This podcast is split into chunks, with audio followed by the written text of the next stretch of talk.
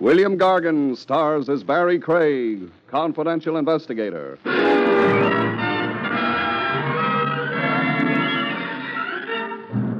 There's one chap around who never fails to electrify you. He sure can turn it on and turn it off. Am I referring to the state executioner, I wonder?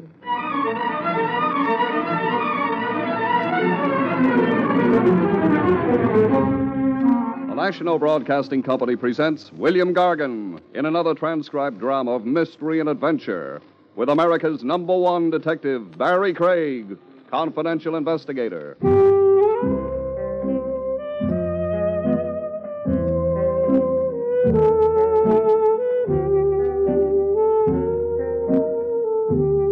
Barrie Craig speaking.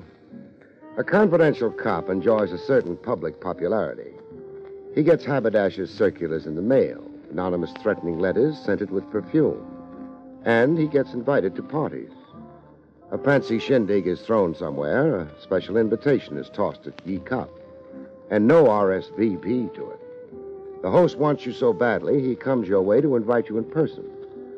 My would be host in this one was Badger Boris, the sort of guy newspaper society columns call uh, a bon vivant in French. Bon vivant meaning Boris slept all day and stayed up all night. And when the cabbage got thin, all he had to do was go to the bank. The short, moon faced guy who looked like a cherub weaned on uh, pasteurized champagne. You will, of course, be paid handsomely, Mr. Craig.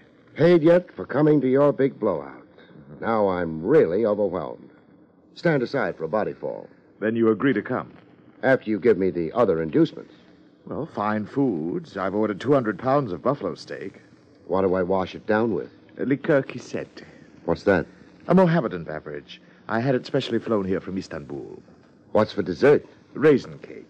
Uh, a plebeian touch to offset the noxious effects of a too rich repast. Rich. I just felt the whack of that word. How prosperous will I be going home in the early a.m.? Your fee will be $1,000. Money flown in from Istanbul? Oh, no. American money. I'm your slave, Sahib. Sketch out the requirements of my assignment now. I'm giving an intimate costume party for certain selected friends. A masquerade, you understand. You've perhaps read about other famous parties I've given in the past. Who hasn't? Your parties generally make the front pages and uh, the police blotter. Brawls. They always break up in bloody brawls. You are unfortunately accurate. Uh, you will circulate with the guests, and when you sense that any of them are becoming uh, too disputatious, Too hotted up. you will then exercise a tranquilizing influence. Exactly what do I do there? Well, strictly entre nous, a blow shrewdly delivered to uh, the stomach, say, where the damage cannot be seen. I don't want a lawsuit against me. Where do I cart the horizontal guest after I stiffen him? I have an emergency room set aside. You'll find bandages, smelling salts, and restoratives in it. Well, that's my job. Bouncer with kid gloves. And a tuxedo. You must wear a tuxedo. Uh, and, of course, a mask. You were an honored guest, too. Oh, and uh, one other small chore. Don't tell me. Dilettantes, you said. On my side of the street, we call them deadbeats and freeloaders. They live piling up IOUs. A party sideline with them sometimes is palming somebody's jewels or wallet. Yes. Uh, you will prevent any theft. I don't want that disgrace. Uh, well, are we agreed? Uh, one item remains. I'll need $10 on account. On account of I've got to rent a tux.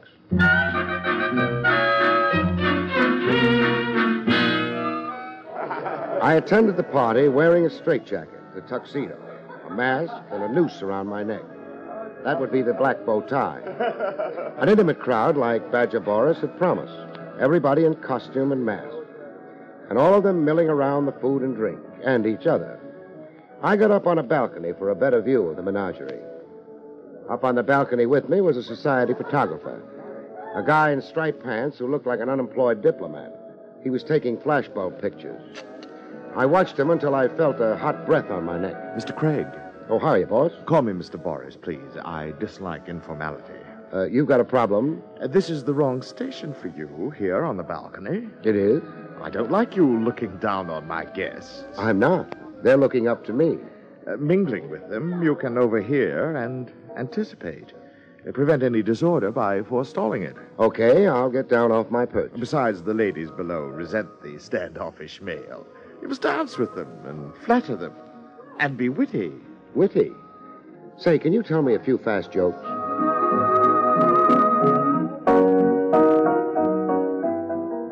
I got down and mingled. I wrestled through a few dances with a lady who had one stomach in front of her and one in reserve. She was costumed as a witch and wore a pink mask. You dance beautifully, Mr. Uh... Uh-uh. No name dropping. Everybody's incognito until midnight. That's how Boris wants it. Uh, this uh, step I'm doing, lady, uh, Yes? it's a one step. My grandfather had no further use for it, so he, he gave it to me. Love being gay. Oh, do you, my potted flower? Wit, it is a sharp rapier's thrust. Ah, don't let me slice off too much of your funny bone now. Uh, shall we trip it over to the punch bowl? No, I prefer this intoxication. Your strong arm. My barking dogs. Lady, uh, once more around, I'll, I'll need an oxygen tent. Why, you are unusually winded. All right, you rest somewhere. My headdress is awry. I'll go repair it. Godspeed and amen. We'll meet out on the patio oh? in five minutes. Oh, 20, 20. I, I don't want to overdo this. In 20 minutes. It will be midnight then. We'll unmask together.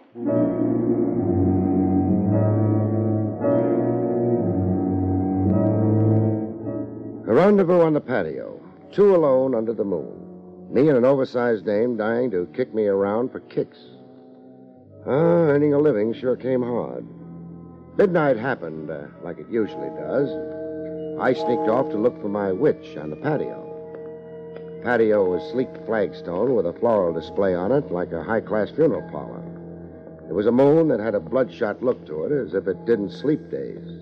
It was a small wind that poets and advertising copywriters like to call zephyrs. I found my bewitching witch on a love seat swing made out of wrought iron. She had her arms outstretched like a snake about to give you constrictions. The rest of her was in a sprawl. When I reached her, my worries ceased. She wasn't being amorous. She was asleep as if she'd passed out. Two seconds later, I changed my diagnosis. She was in another condition altogether. She was defunct, dead.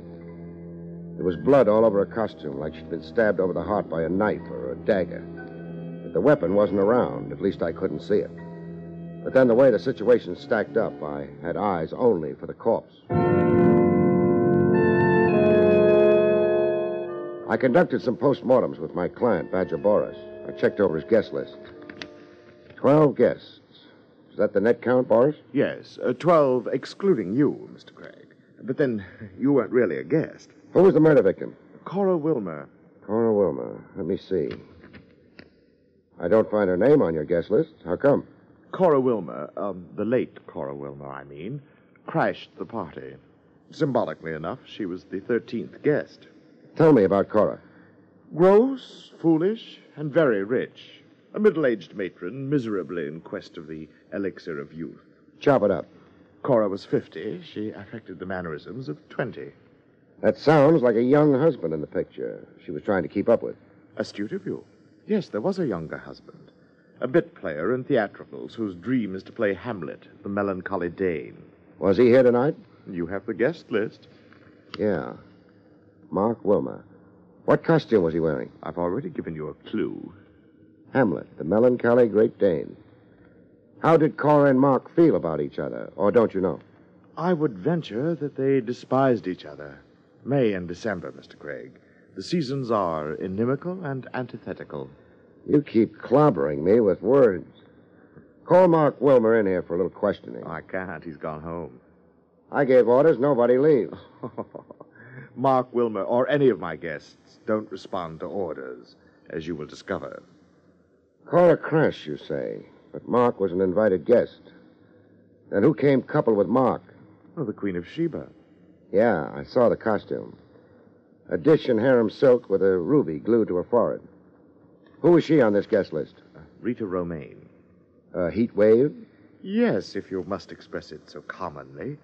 She was the poster girl for the Inter Allied Fruit Pickers Convention last year. Boat manufacturers proclaimed her Miss Cabin Cruiser of 1953. And Mark nominated her to be Queen Empress of his heart, soul, and liver. You're trying awfully hard to supply me with a motive, Boris. And I thought I was being so ingeniously subtle.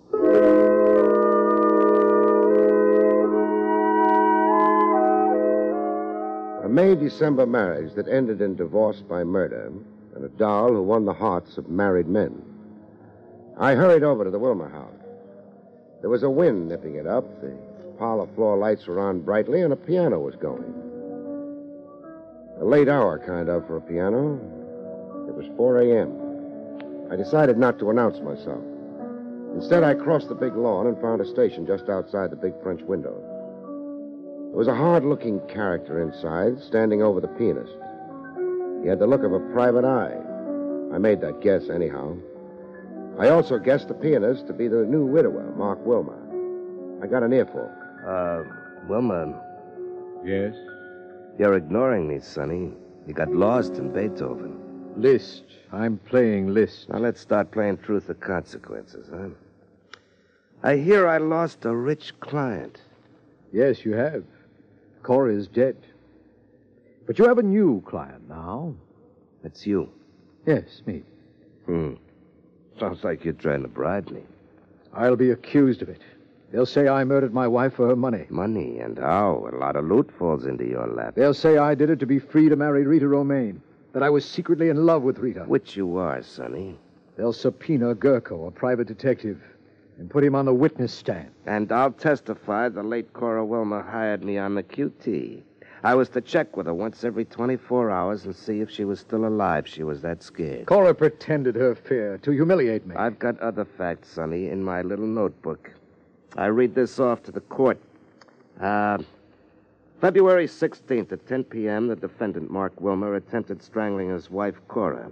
Dr. Enright treated her for throat bruises and shock. Cora baited me into assaulting her, to hold a weapon over me, to keep me from ever leaving her. Maybe, but who'll believe you? That's why you're working for me now. Maybe I am, maybe I'm not.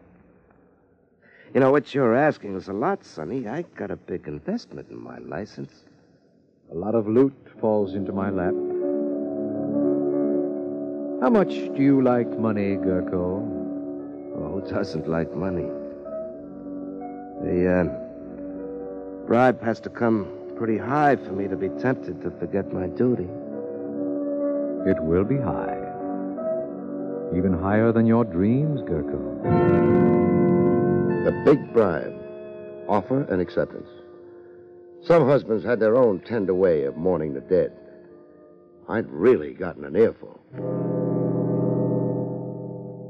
When the private eye Gurko had wrapped up his deal and scrammed, I walked in through the big French windows and introduced myself to Mark Wilmer. Police persecution is beginning early. Early, your wife's very cold. She's been dead uh, a hundred years. I don't like your informal entrance, Mr. Craig. Next murder, I'll come down the chimney. How long? How long have you been outside those windows? How long? Oh, I only just arrived. Now, that's a funny question. Please get your business over with. I'm dog tired and verging on collapse. The $64 question. Answer it for me. I did not murder Cora Wilmer. You had motive to. Your marriage wasn't too uh, divine. There was another woman in your life. We had certain incompatibilities, my wife Cora and I, but we reconciled them tonight. We made peace with each other, patched things up, decided to give ourselves another try. But you escorted Rita Romaine to Boris's party. That's untrue. I went to Boris's with my wife. I found Miss Romaine there. That's your story. That's the truth. Boris says otherwise. Why would Boris lie? Ask Boris. I will. What made you reconcile with a wife you obviously, uh, would say, disliked? Futility. Cora couldn't be discarded decently in an adult way. She had a way of insinuating herself, taking hold and holding on.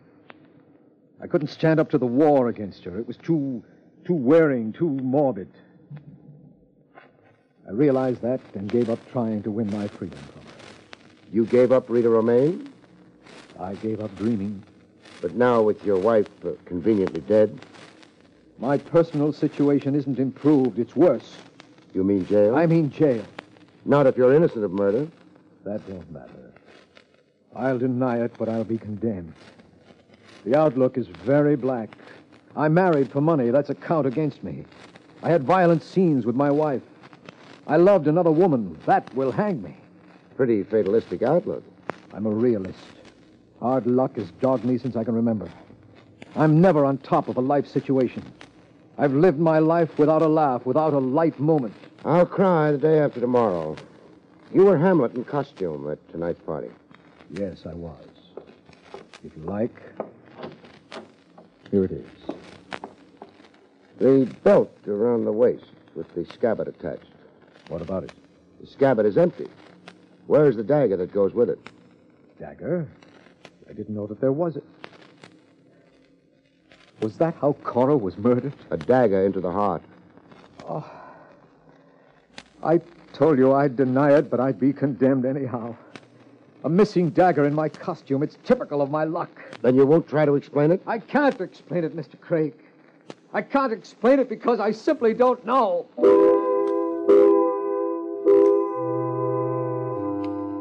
A guy on the edge of becoming delirious, you leave him for another day, a calmer time. Besides, I needed sleep myself. I got into my car.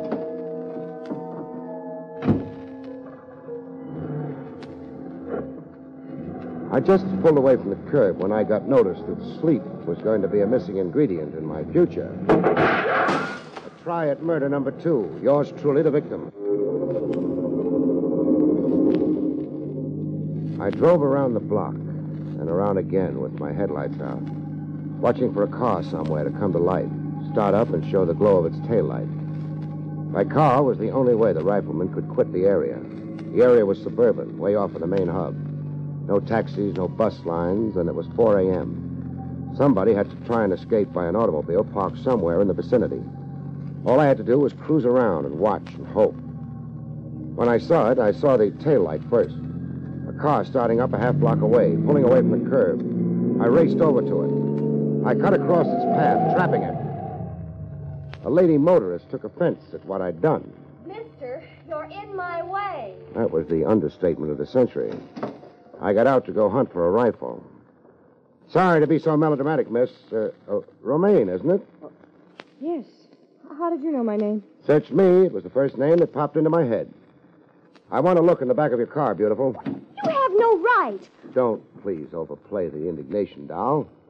I'm a detective. I'm at work. Well, I don't find it. Find what? A rifle used on me a little while ago. This whole thing is absurd. Yes, isn't it? I'd apologize, only I found something even more exciting than a rifle. You found something? Right on the back seat, wedged into a cushion. A dagger, beautiful. More specifically, a bloodstained dagger.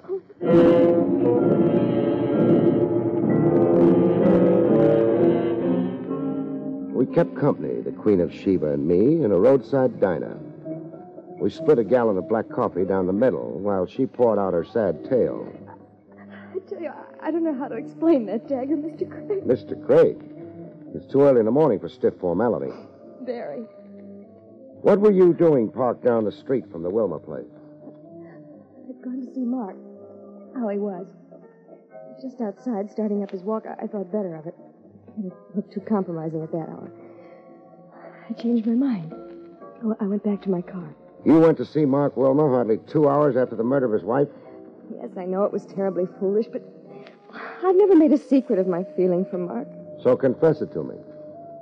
I'm desperately in love with him. It's not so shameful as it seems. You see, I knew Mark first, before Cora did. We were engaged to be married. We had wonderful plans. But Mark was afraid of our poverty. We were surely defeated because of the desperate lack of money, he said. Our marriage could not succeed. He kept adding postponement, postponement, until. until Until Cora happened along. rich, possessive. She played on Mark's weakness, his insecurity, his overvalue of money. She bought him. Mark never really broke our engagement. He just eloped with Cora.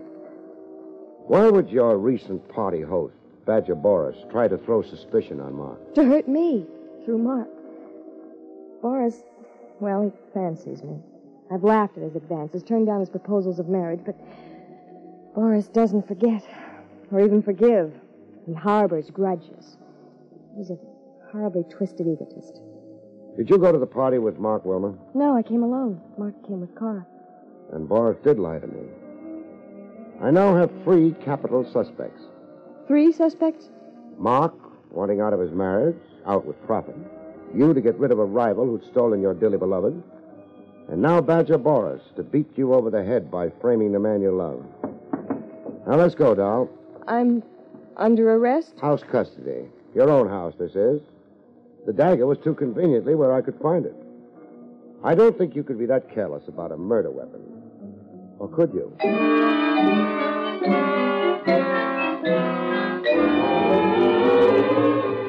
While catching a snooze on my office chair, a visitor barged in. The private eye, Gurko, just a little tipsy, like he'd been celebrating something.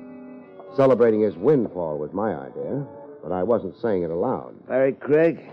None other than. Well, hello, colleague. Gurko's the name. I'm a private dick like you. The assumption is debatable. I don't get the Craig. It's a delicate question of morals, but skip it. What brings you staggering? I'm here to say my piece about Mark Wilmer. so say it. Wilmer is an okay guy. He's a good, upstanding man, I want you to know. And very rich.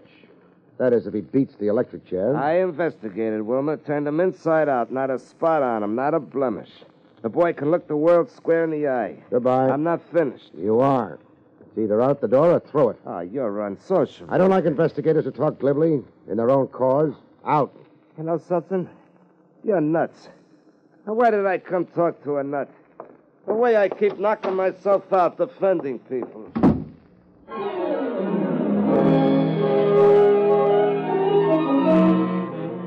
I got Boris on the phone.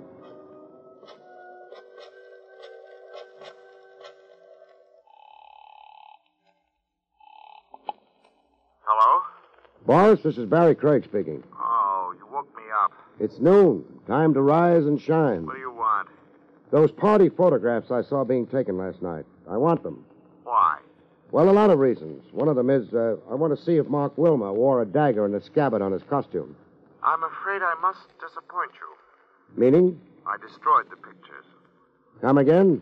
The party was such a distressing bore, Mr. Craig. Hardly worth the sentimental memorial of pictures. I dislike preserving dismal memories, so I destroyed the pictures. Do you find me eccentric? Only phony. Phony as a $9 bill. Goodbye.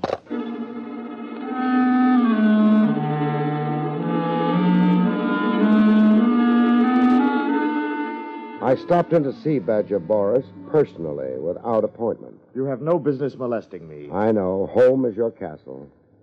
The pictures or the negatives, I want them, Boris. But I told you I destroyed them. Yeah, you told me. The memory of last night is acid in your soul. So why preserve it? Cute ad lib. You've got a genius for evasion. Now come across. I'll have you thrown out of here. We'll hit the sidewalk together. We'll ride downtown arm in arm. So close because we're handcuffed together. Let's uh, measure your wrist for size. You, you, you would dare handcuff me? And arrest you. Suspicion of murder. You're sure going to look elegant penned up with the rabble. Well, Well, you argue resourcefully. You've uncovered my one weak spot. I am allergic to odors. I could never tolerate the reek of your prison rabble. The negatives, you'll find them in that cabinet there, the bottom drawer. Take them and go. I'll take them and go after you write a check for $1,000. My agreed fee for last night's rhubarb. Don't look so pained, host.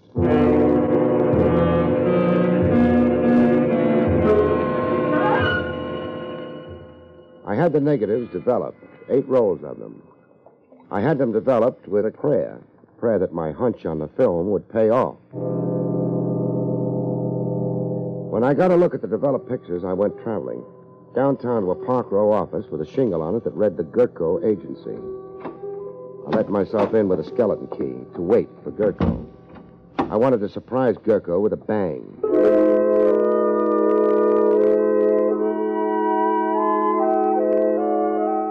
Gurko rolled in at the stroke of three. I waited until his head showed. Then I came down on the target. Oh,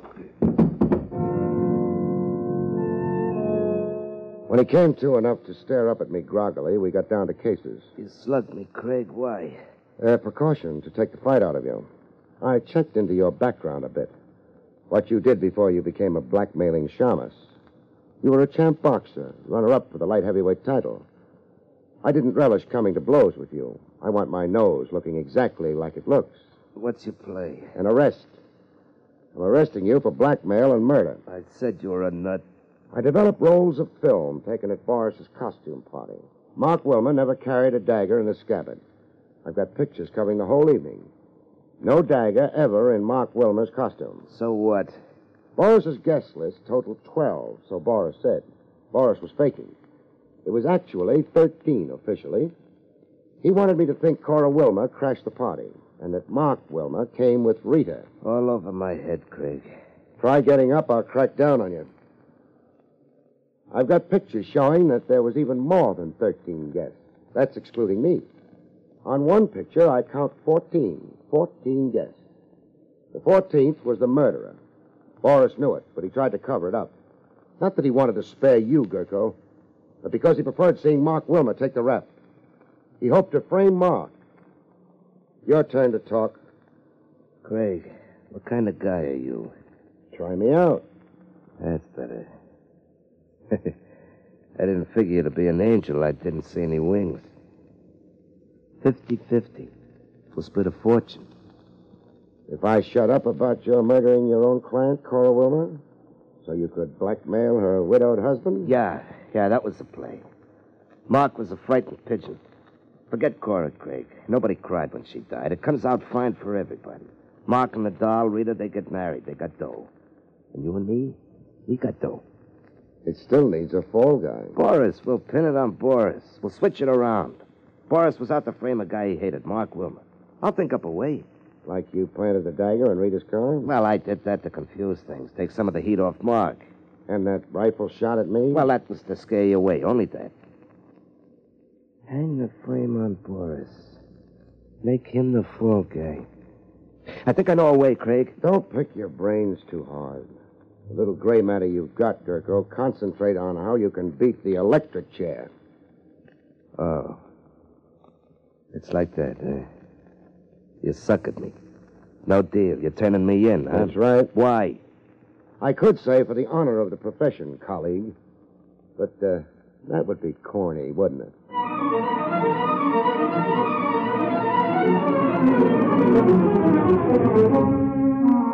The National Broadcasting Company has brought you Barrie Craig, confidential investigator, starring William Gargan. Featured in the role of Rita was Jane Webb. Don Pardo speaking.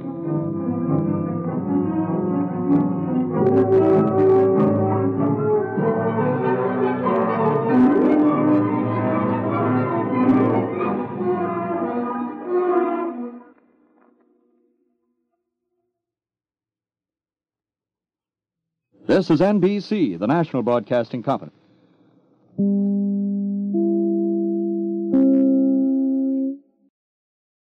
Look, staying healthy isn't easy. Watching your diet, hitting the gym, avoiding stress. But a good night's rest helps boost your overall health and wellness. And it couldn't be easier. The Sleep Number 360 Smart Bed effortlessly adjusts in response to both of you. The result? You wake up ready for anything. Proven quality sleep is life changing sleep. Don't miss our weekend special. Save up to $1,000 on Sleep Number 360 smart beds, plus special financing. Ends Monday. Special financing subject to credit approval. Minimum monthly payments required. See store for details.